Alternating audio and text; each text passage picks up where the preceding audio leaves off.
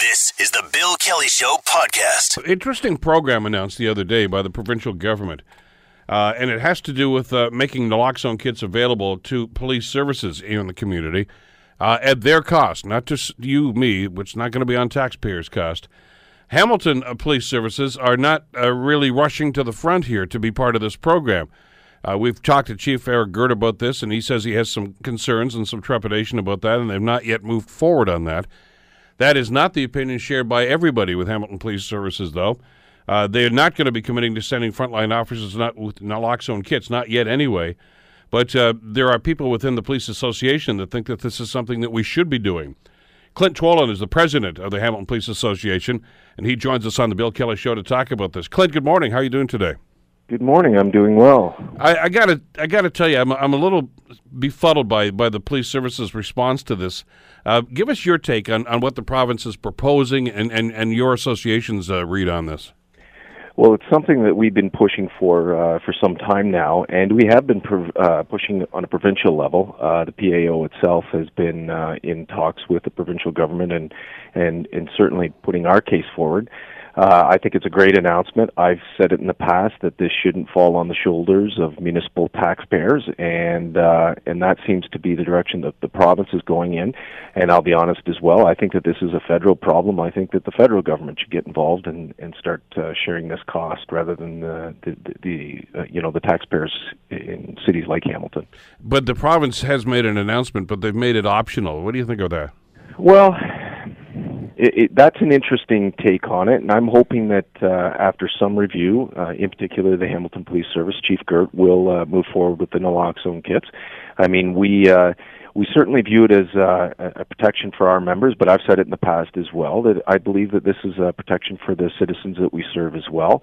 Um, you know, in any case where we're um, we're sent to a call where somebody is suffering or somebody's in medical distress, we want to do everything we can to help those people. And let's let's talk about that. And my understanding, by the way, and I'm I'm sure you can confirm this for me, is that uh, Hamilton firefighters actually have these kits on some of the units that they send out in case they run into something like this during a response. Yes, I, I mean it's my understanding, and you'd have to speak to them directly that it is for personal use. But again, uh, I'm I'm very confident, knowing the the, the great work that the Hamil- or the Hamilton Fire Department does, that they would take all steps to help anybody in need and use those kits if required. So, I mean, it, it's it's uh, you know the Hamilton EMS have them and Hamilton Fire. I think it's just a logical step that that we moved getting them. Clint, I'd like you to spend a couple of minutes explaining to our listeners the concern that your association has, uh, and by that I mean the the the dilemma that your officers are facing uh, just going out on a job. I mean, obviously, we know about the risks involved and that are inherent with the job to begin with. But with fentanyl and, and with the abuse of fentanyl and with what's happening on the streets these days, uh, this is not just a matter of risk to, to people that may be users. This is a risk to the officers themselves sometimes. Absolutely. And, and fentanyl is a new problem for us. Uh, you know, the potency is so much uh, more than and significantly more than say a drug like heroin, and it's also you know as far as detection goes, it's very very hard to detect it. They say that as you know as few as eight or nine grains can cause an overd- uh, overdose. So it's something that you know when our officers come on scene and come into contact with these drugs, uh, sometimes you know you, you don't get the heads up. You don't know what you're getting into and we become more reactive. We've been very fortunate knock on wood uh, so far in hamilton. But i'll tell you it goes beyond that as well. When you bring these uh, these uh, people um, and i'm not talking about overdose people. When you're talking about people that you bring into custody it's uh, our civilians who also have the potential to come into contact with these drugs. So it, it's not something that uh, that we're familiar with and uh, like everything else, we evolve and we learn how to deal with it. But uh, once again, I think that this is one of those steps that we have to take to protect ourselves and, and again, members of the public. Well, it's again, and I'm, i know it's not an apples to apples comparison necessarily, but I mean, 15, 20 years ago, I mean, officers or first responders never used rubber gloves when they came onto a scene. They they know better now, simply because of the risk of infection or, or any number of different things that can happen. Yes, and in fact, um, we have moved uh, from a service perspective into using better rubber gloves to, to to help combat these types of issues. Uh, you know, I, and I don't have the exact statistics or the actual you know spec- uh, specifications on the gloves, but we've moved to a thicker model of glove to help protect us. So we're we're very wary of of these risks. Uh, and again, the problem is drugs like fentanyl and and when we get into meth and those types of things the the risks that they pose to our frontline officers they're they're they're significant risks and it's my opinion, and uh, and I know that most of our members share this opinion that uh, we want to just make sure that we have all of the tools at hand uh, to make sure that we can mitigate those risks. Have you had a discussion with uh, with the, the police about this? Well, this announcement actually um, is relatively new. Uh, we have had discussions in the past because I, uh, to a point, I do agree with uh, Chief Girt on on the risks that come from a from um, um, you know, from a legal perspective, I guess you'd say, uh, we in in Ontario are subject to investigations by the Special Investigations Unit. They mm-hmm. investigate potential criminal behavior. They have made it clear that uh, um, they will investigate officers who are involved with. Uh, um, deaths uh, involving drugs, and if naloxone or, or a similar product is used, uh, we will be, as police officers, investigated for those criminally. Um, and I know that uh, I believe it's in BC, the IIO, which is their oversight body, has agreed that uh, overdose um, victims in an opioid uh, environment they will not investigate those. So, you know, there are um, issues, legalities that we have to deal with as well, and there is some level of risk as far as us going out and administering drugs to people and that's basically uh, what naloxone is. Uh, how that ends up playing out in the long run when when things don't go as we plan. Well, it sort of sounds like the province is rolling this program out, and they haven't really done all their homework on this. I mean, that's that aspect of it that you've just described right now seems like something the attorney general's office needs to address. Yes, well, I mean, as you know, the Safe uh, Safer Ontario Act has come out, and one of the key things on that uh, um, that's a that's a topic for another day is oversight. That was one of the the, the biggest issues on that on that um, agenda, and mm-hmm. this again is uh, one of the problems of you know that we and I'm sure the chief um, can see as well that it brings us into more liability issues when we start administering these things. Like, don't get me wrong, uh, in when we do our block training, which is done yearly, we're we're given first aid training. We're we're taught how to use things like um, um, well, everything from defib machines to administering um, different types of first aid. So, you know, this is not new for us. It's just how do we properly uh, protect ourselves as, uh, you know, as an organization to make sure that we cross our T's and dot our I's. But with all those other treatments you've talked about, I mean, we've heard those stories anecdotally about police officers delivering babies, police officers, uh, as you say, uh, you know, applying CPR, things of this nature. What, what kind of protections are in place currently now uh, for officers that do decide to take those initiatives to try to save a life? Well, it's more of a, um, I'm going to say, of a, a common law type of an approach, right? We're expected as police officers to do everything we can to help protect the public to save lives. And so, as long as you're acting in good faith and you're doing what you believe is right, and and it's in, in line with your your training, then we are protected. Um, but again, this is a this is a new situation where we're looking at uh, somebody who may have overdosed and who is VSA vital signs absent at that particular time, and we're starting to administer uh, medication, drugs, however you want to, you know, however you want to um, explain it. Um, you know, this this opens the door to a, a, new realm that we're still trying to deal with. And and again, I go back to the SIU issue. Um, you know, how how is that going to play out in the long run? Where it's seen that uh, we've administered a drug, uh, and what role did that play in in the overall outcome? What about the other uh, first responders that we've talked about? And I know that, that that's not your wheelhouse. I mean, but you know, when we talk about paramedics and and firefighters who do have these things uh, and have the ability to use them, I guess, given certain circumstances right now, uh, do they have that protection, or are they under the same cloud that you are right now as to whether or not this is the right thing to do? Well, I believe that they'd be, have at least a similar protection um, that that that would make sure that uh, you know, as long as they're doing what they believe is right and in line with their training, our problem as police officers is the oversight. Like I said, um, the you know the fire departments and the paramedics don't have that same level of oversight, And again, it's it's not it's not uh, uh, you know a fear mongering type of an approach that I'm I'm suggesting. I'm just saying that from a legal perspective, from a liability perspective, these are the things that the chief of police is going to have to take into consideration before he rolls out a uh, an naloxone program. And, and frankly, I can sh- I can see the concern that you've got here, Clint. Uh, you and I talked a couple of weeks ago about the revised regulations from the AG's office about oversight with police services here in the province of Ontario, and it actually looks like they've added more layers to it uh, than they had previously, which is, is makes it a little more complex and and it is what it is, and I guess you're going to have to live with that. But the fact is, is you don't want an officer second guessing in a situation like this. Should I do this or shouldn't I? Because you're talking about a human life here, maybe even his or hers.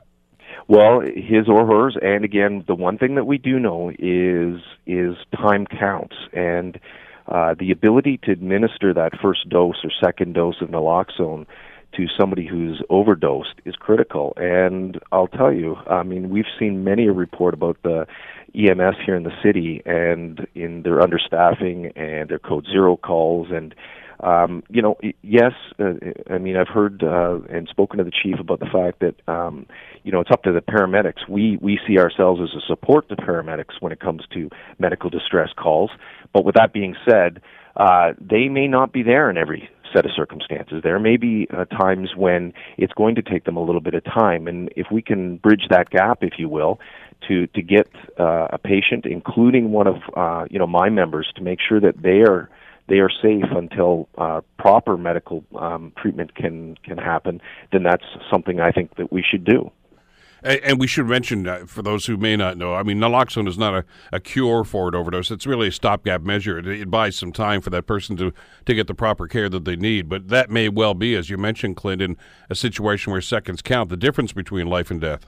Absolutely, and um, I mean we are. I mean I know that uh, there's discussion right now and approval for a uh, um, for a safe injection site. It's a harm reduction type of an approach, and um, I'm not likening it to that per se. But what I'm saying is that you know we have to put systems in place to make sure that we can at least reduce the risk. Uh, we're not going to stop it. That's um, you know, uh, we can't be everywhere uh, at every point in time. So, but if we have the tools to be able to at least mitigate those those risks, then I think that that's what we should do.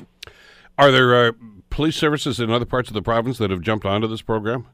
Because well, they yeah. obviously would have the same concerns you do.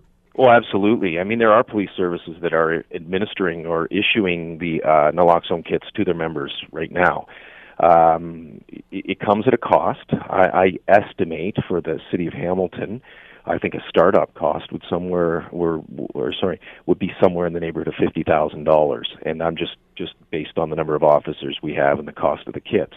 Uh, there have been others who have rolled it out, but again, this this announcement uh, is is just a couple of days old, and on top of that, uh, they haven't rolled out exactly how they're going to do the distribution, how they are going to, or the timelines, um, and what what this is going to look like uh, from a provincial standpoint as well. So those details still have to be ironed out. Is this fixable? I mean, you've got some concerns, and Chief Girt has some concerns, and, and it sounds like in some areas here you guys are on the same page.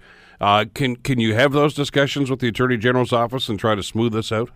I think so, and and I know that the the president of the PAO has been in discussions with uh, with the lo- or the provincial government on this, and they're going to continue to to push and to to look to to address some of the other issues.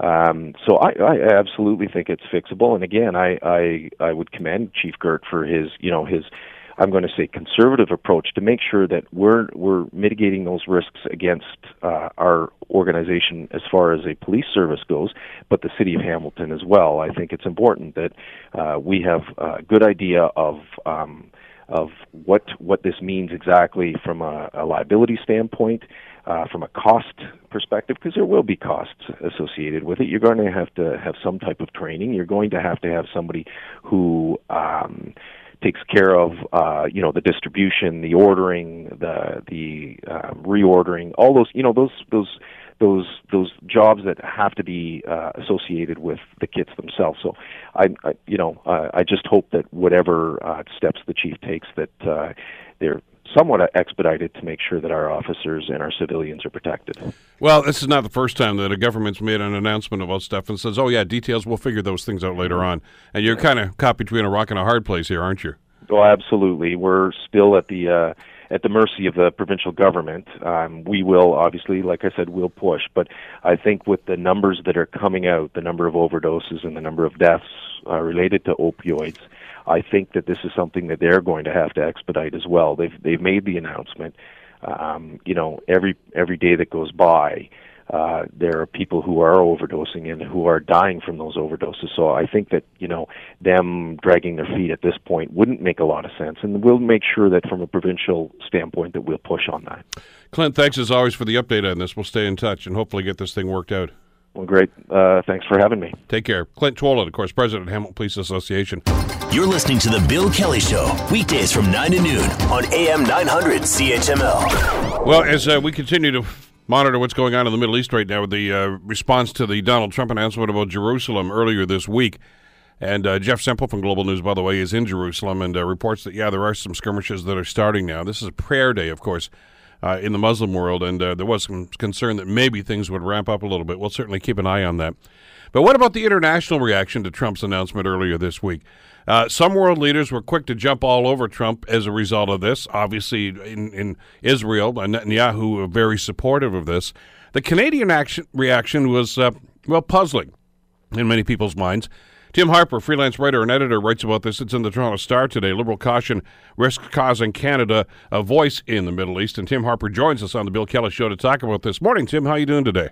I'm very good, Bill. How are you? Good. Uh, listen, the, the most instructive piece, it's a great piece, by the way, that you wrote, uh, but uh, you you were very helpful in, in providing with us this uh, this sliding scale of diplomatic words. Now, you've been up in Ottawa for a long time, and you you, you know this stuff, and I, I love how you apply what, what has gone on here to how the Trudeau government responded to this. Well, it used to be, uh, this is a couple, uh, I'll date myself, it's a few governments ago uh, but there was, uh, I know because I knew people quite well uh, uh, in the department. There, there was a kind of a running joke about the the words uh, to be used uh, to show our diplomatic umbrage with whatever real or imagined atrocity was going on somewhere, and it would usually start out that we were closely monitoring the situation, and then. Uh, well, you know, we could get up to disappointment and then dismay, uh, dismayed, very dismayed, and then uh, you know, look out world, we're we're uh, now we're going to condemn what's going on. Um, that uh, that sliding scale uh, there, the, the Trudeau Liberals never even got up the uh, the ladder to disappointment in, in reaction to this, and I, I think it puzzled. Uh, I mean, I know I understand the politics behind it, but um, I think it did puzzle some uh, observers in Ottawa. Well, and there's there's obviously there's a story behind that as well, and and as you mentioned, you can't look at things in isolation here, and there's a lot going on in Canada and the U.S. at this time. But at the same time, something as extreme as this, which uh, I think just about everybody, and I'm sure Justin Trudeau has to be counted in that number, understands what the ramifications could be. You'd, you'd think that there'd be a little more passion in the response. Yeah, you would. Um, you would think that there also might be a mention of the United States or Donald Trump, and there was neither. Um, in a statement from uh, the Global uh, Affairs Minister Chrystia Freeland, uh, an answer in a scrum from China from Justin Trudeau, and then yesterday when it was raised in the House of Commons, uh, the Heritage Minister of all people, got Melanie Joly, got up and just uh, repeated the same two-paragraph statement, which is just a reiteration of the uh, the Canadian policy. Uh, you know, starting with we're great friends with uh, Israel, we're great friends with the Palestinians, and Jerusalem has to be settled as part of its two state solution. That's fine. Uh, but it did not go anywhere near uh, most of the reaction you heard around the world. Well, and therein uh, lies the frustration, I think. I mean, you know, the, the most hard hitting thing that Minister Joly said this week was you can't have cell phones at the ice rink on Parliament Hill. Uh, but on this issue, they're pretty benign. They are. Look, look, Bill, let's be blunt. You and I know this. This is no picnic uh, dealing with Donald Trump. Uh, when you're a neighbor, when you're in, uh, involved in um, uh, NAFTA talks that uh, are right now going nowhere, so you don't want to poke them. Uh, but you know, I've written about this before. That they, uh, the, the sort of uh, they they won't take the gloves off when it comes to softwood lumber or the uh, uh, aerospace industry or uh, you know, a- any of this stuff coming south of the border. So, yeah, I get you don't want to poke the guy, uh, and it's easier to take shots from across the ocean.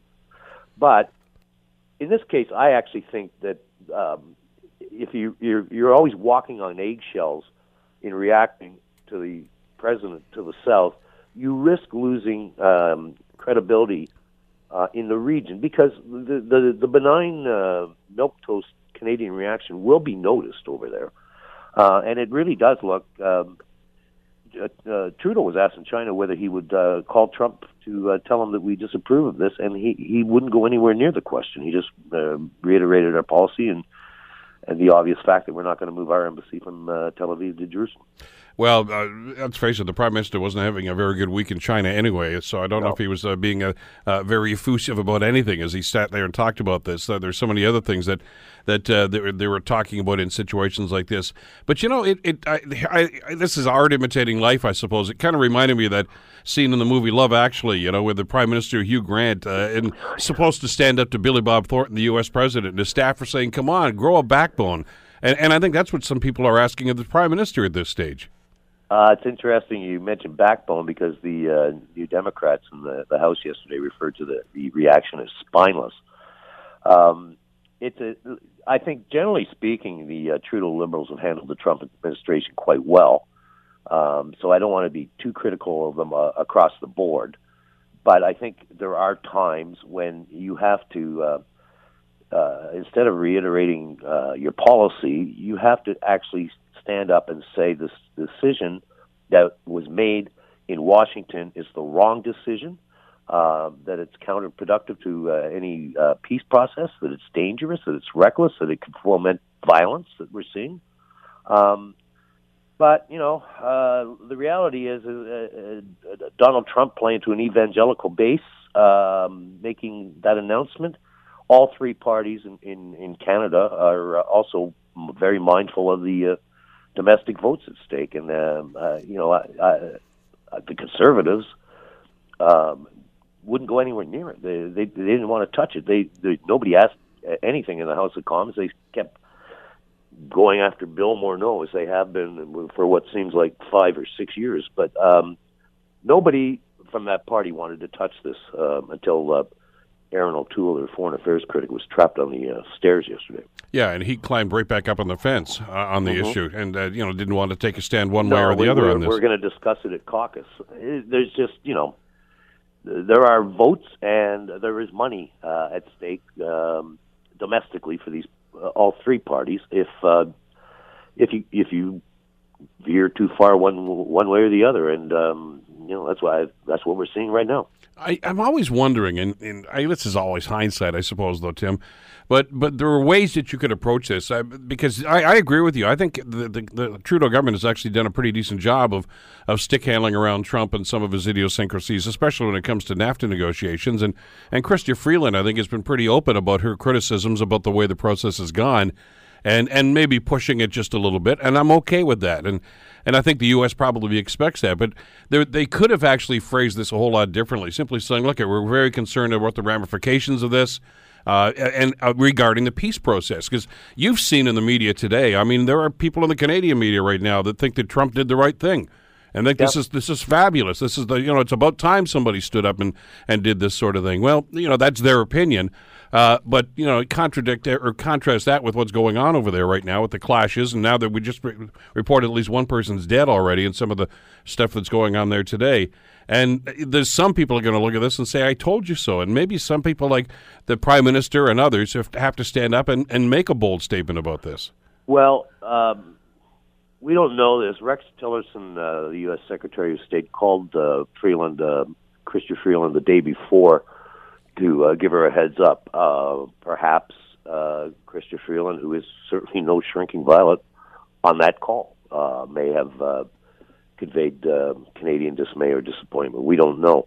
Um, uh, the larger question here, and and Chrystia Freeland dealt with this in, in a quite a, um, I thought, brilliant speech in in June. You'll recall laying out foreign policy about how the U.S. has um, uh, abdicated a leadership role mm-hmm. um, in the world, and so uh, Canada is going to have to have a more sovereign foreign policy and, and speak out um, on our own. This is a perfect example, in my view, of how Donald Trump is uh, forfeiting any leadership in the Middle East. Yet, neither Freeland nor the Prime Minister uh, filled that void as promised in that June speech by speaking out uh, w- about a sovereign Canadian foreign policy.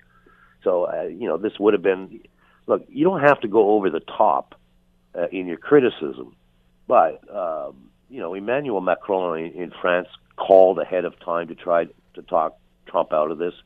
Uh, Theresa May, who's under fire in the UK for not rescinding an invitation for Trump to visit, uh, was quite vocal about this in the uh, in the House of Commons. Even uh, the Pope, Pope Francis, uh, issued a statement uh, that went much much further than the Canadian statement. So, you know, the other equation, and I know it's a tough one, and and I feel for this government because uh, dealing with the Trump administration is a is a full time job, but um, thinking that it, that if we don't, if Canada doesn't poke him at all, that somehow there will be favorable decisions from him uh, vis-a-vis Canada going forward.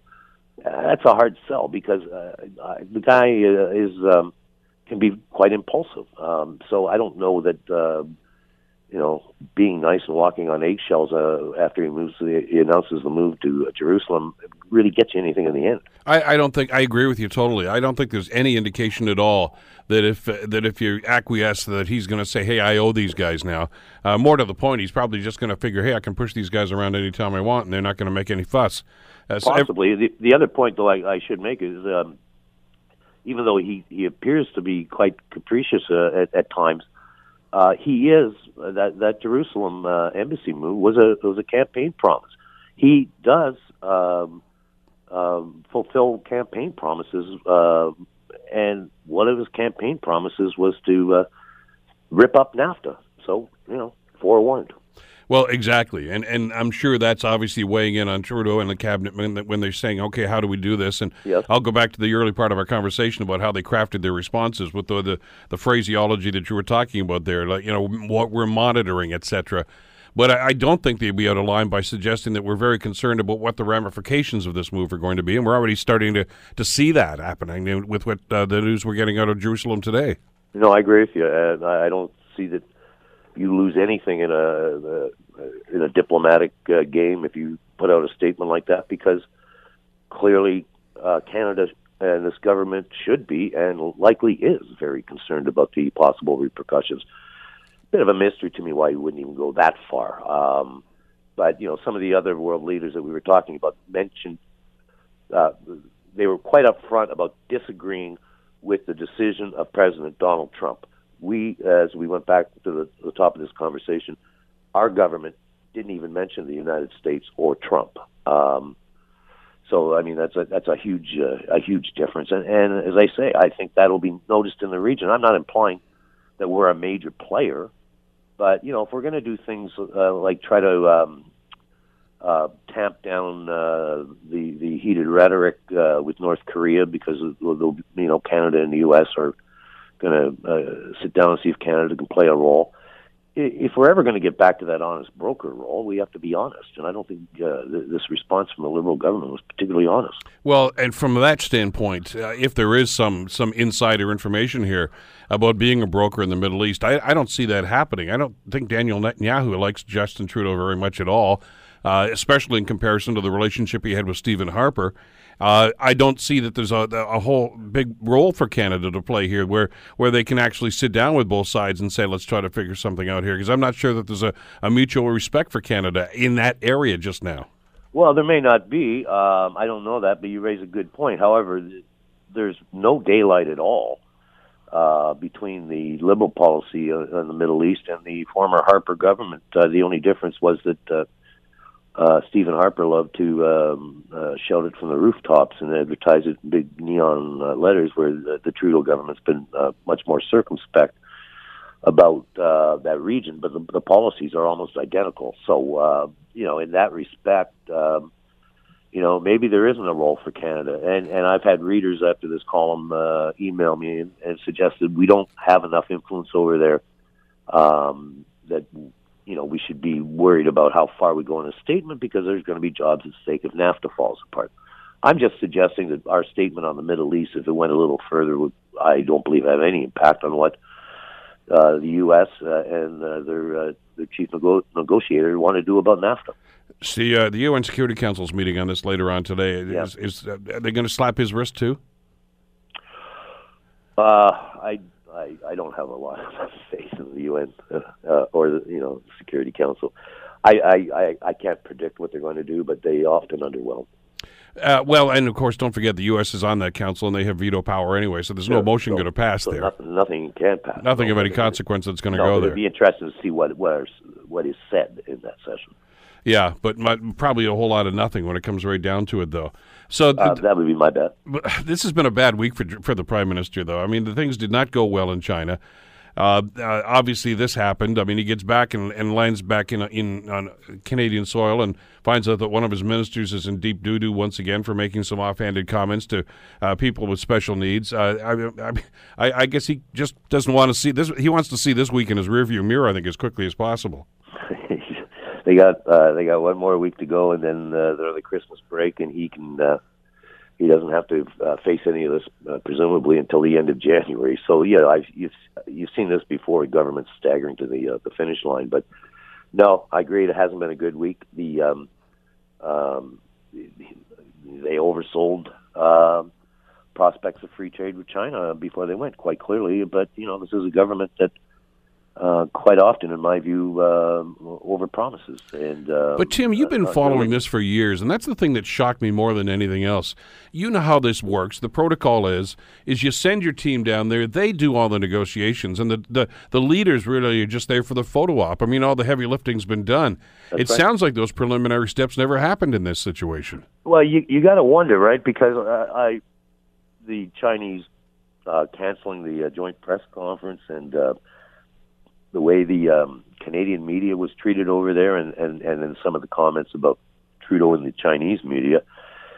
Yeah, you got to think uh, that this might have been a little payback from what they were hearing from Trudeau before he came over, uh, because in their view that uh, that work hadn't been done, and uh, I would suspect there's, there would be some um, uh, umbrage taken by the Chinese leadership that this guy was coming over to China saying, you know, we're we're going to start free trade talks if if that wasn't the Chinese view, and um, they treated him that way. So um, it, it wasn't uh, it, it wasn't a, a good week. Um, but you know that doesn't say that, that doesn't say that at some point they do get this thing going. They do talk with China, but it will take years and years and years to bring anything to fruition. Obviously, uh, it's a great piece. Check it out, in the Star today. Uh, Liberal caution, risk costing Cana- Canada, a voice in the Middle East. Tim, have a great weekend. We'll talk again soon. Thanks for calling, Bill. Always good to talk to you. Take care now.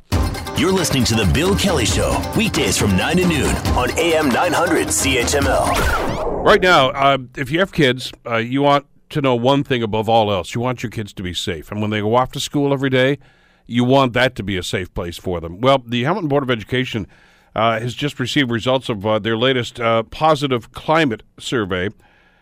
And uh, it shows that the number of Hamilton public secondary school students who identify as LGBTQ is actually uh, nearly matches the same number of people who do not feel safe in the school environment.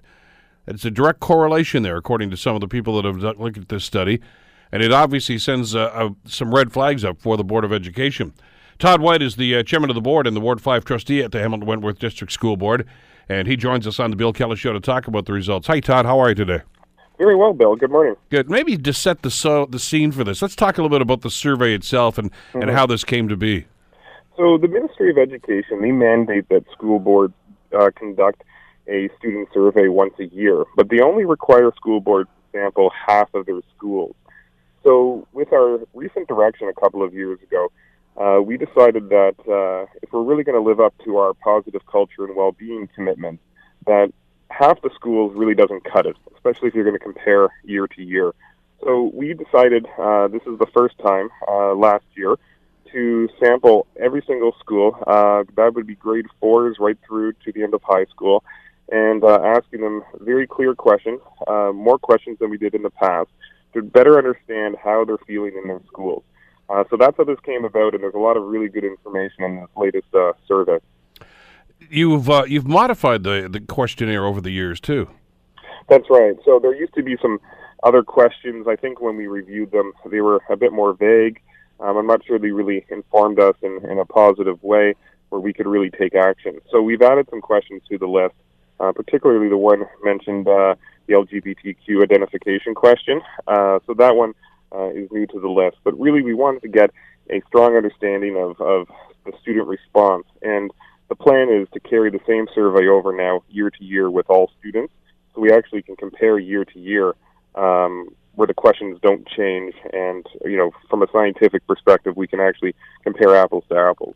All right, let's let's talk about some of the results. And, and kudos, by the way, for for being inclusive and, and talking about these and changing the questions and, and I think making them more contemporary.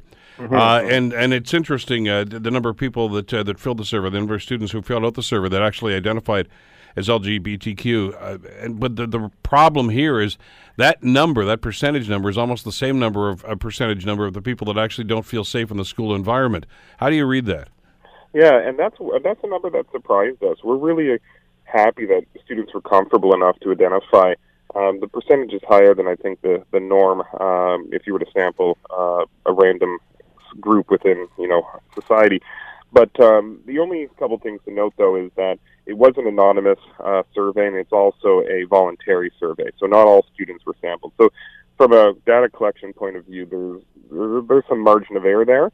But with or without that, that's a really high number. And the number of students that do identify, um, there's certainly correlations that we can start to draw between that, uh, student safety, acceptance, um, the way they feel in their schools, support, so, so we're really trying to unpack that and from a board point of view, try to better understand how we can change some of our services. Uh, perhaps it could be uh, teacher professional development uh, that could assist. So we're looking at a number of different strategies to to address some of these numbers. And, and again, uh, this is this is random survey and voluntary, but uh, uh, my understanding is over five thousand students filled this out. One of the numbers that jumps out here, and I know this is an area of concern for you, Todd, is the number of students who uh, reported rarely or never feeling safe at school. That number uh, on this survey is 21.2%. Uh, that's up from 9% the year before. That's that's that's problematic. Yeah, and that's very problematic. We've been keeping an eye on that number. Um, mind you, in the past, the question worded itself slightly different, and the options were different. So we've tried to unpack that and actually ask a fairer question. So with that process, whether the problem's getting worse or it's the way we ask the questions, 21, even 9% isn't acceptable. When, when you get above 20%, that's a real concern. That's one in five students. So we need to look at different ways, school by school, to try to understand what are the causes of some of these concerns. And we did ask some of those questions in terms of where where is it that you that you feel unsafe. Um, you could choose the classroom, the hallway, the playground, you know, things like that. And it tends to be in those unsupervised areas like hallways or or out on the schoolyard. So somewhere where you don't have that um, close interaction with a with a professional. How do you do something about that, though? How do you rectify that? You can't be everywhere at the same time. Yeah, I think what it what, what it, it, it comes down to is potentially students feeling comfortable to report uh, incidents, um, making sure we have that stronger dialogue with students that they can come forward to uh, a caring adult that can address some of their concerns. Um, some of it as well is is really when it comes down to it, the communication and relationship piece. And and there are other questions we ask about ask students uh, whether they have uh, access to a caring adult or feel there is a caring adult they can turn to. And you start to see a correlation there as well, where a student who might be bullied or feel unsafe at the same time doesn't feel that there's someone they can they can speak to. So that there's a real correlation there as well.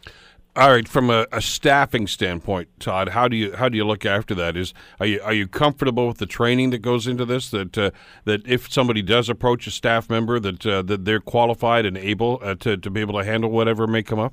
Yeah. So one thing we're looking at, um, and, and it's a number of different types of uh, professional development training sessions, but right now we're looking at diversity training. So when we go back to the LGBTQ or some of the other types of bullying that really are um, physical characteristics or uh, identification uh, issues with students.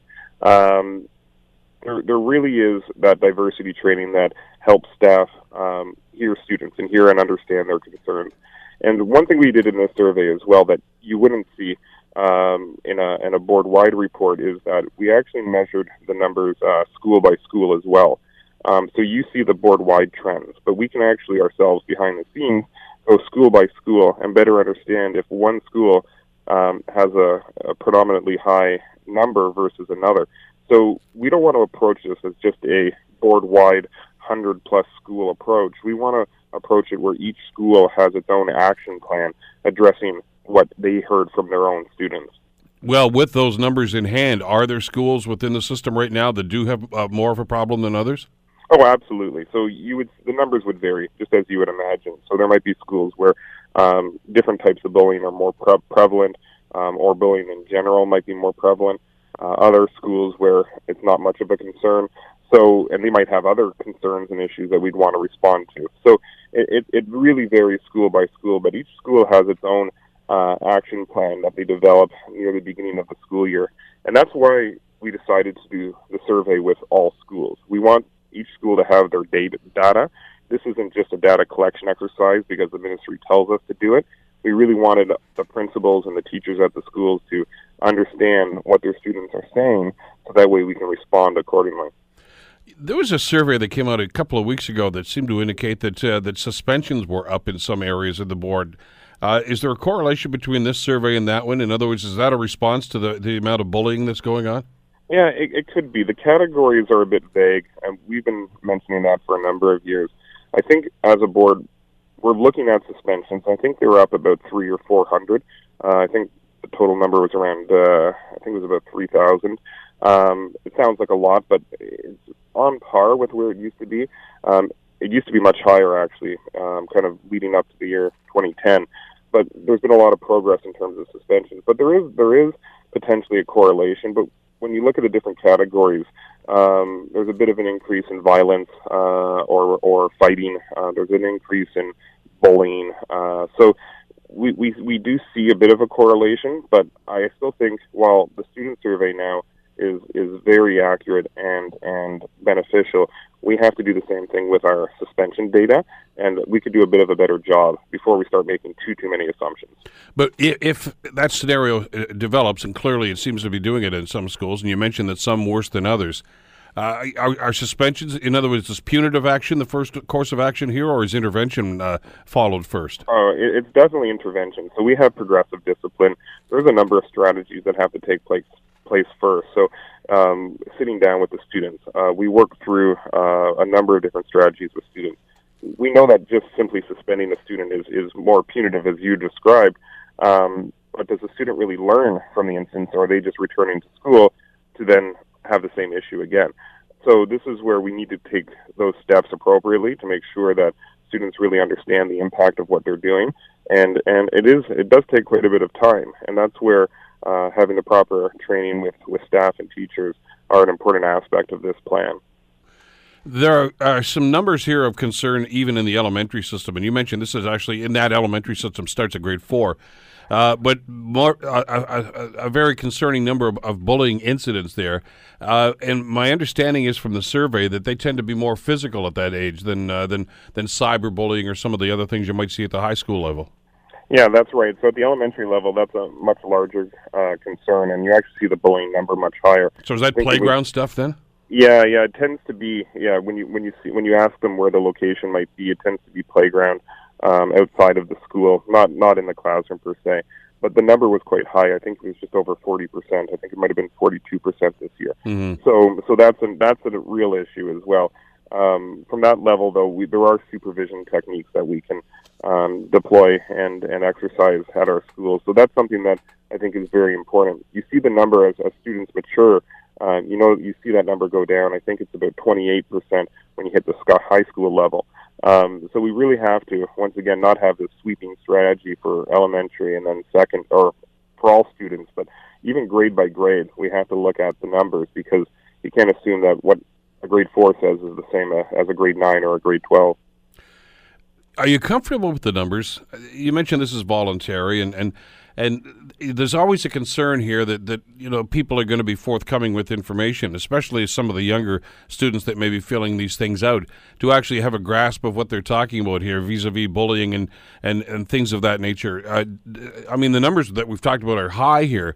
Uh, are, are, you comfortable that that's a, le- a, legitimate picture, a snapshot at this time, or is it better or worse than, than maybe these numbers seem to indicate? Um, I, I would say it's it's reasonably accurate. Like I said, it wasn't a scientific survey, So you might see students that are impacted a bit more encouraged to volunteer that information, although it could be the reverse effect where they're actually afraid to volunteer that information. Mm-hmm. So you kind of take it with a grain of salt, um, but at the same time, really what we're looking for, whether it, and then this is where it's not just about this one survey.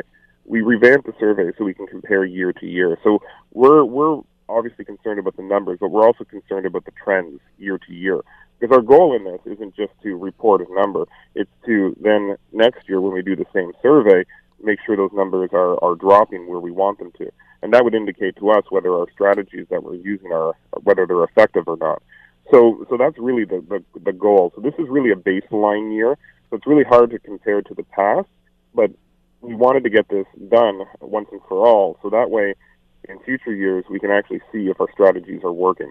And of course we're going to change our plans if, if they're not.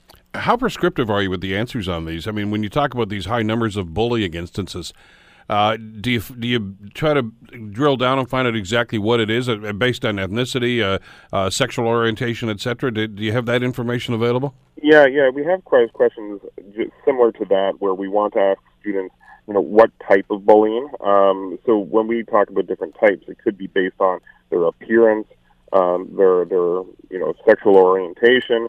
It could be um, just simply, you know, their size or any anything else, you know, and that would all fall into those appearance categories. And you, it could be religious bullying. There could be a number of different areas, but we have that that that pretty uh, well developed list that allows students to check those those boxes off. So we start to better understand, you know, what types of bullying are occurring in our system.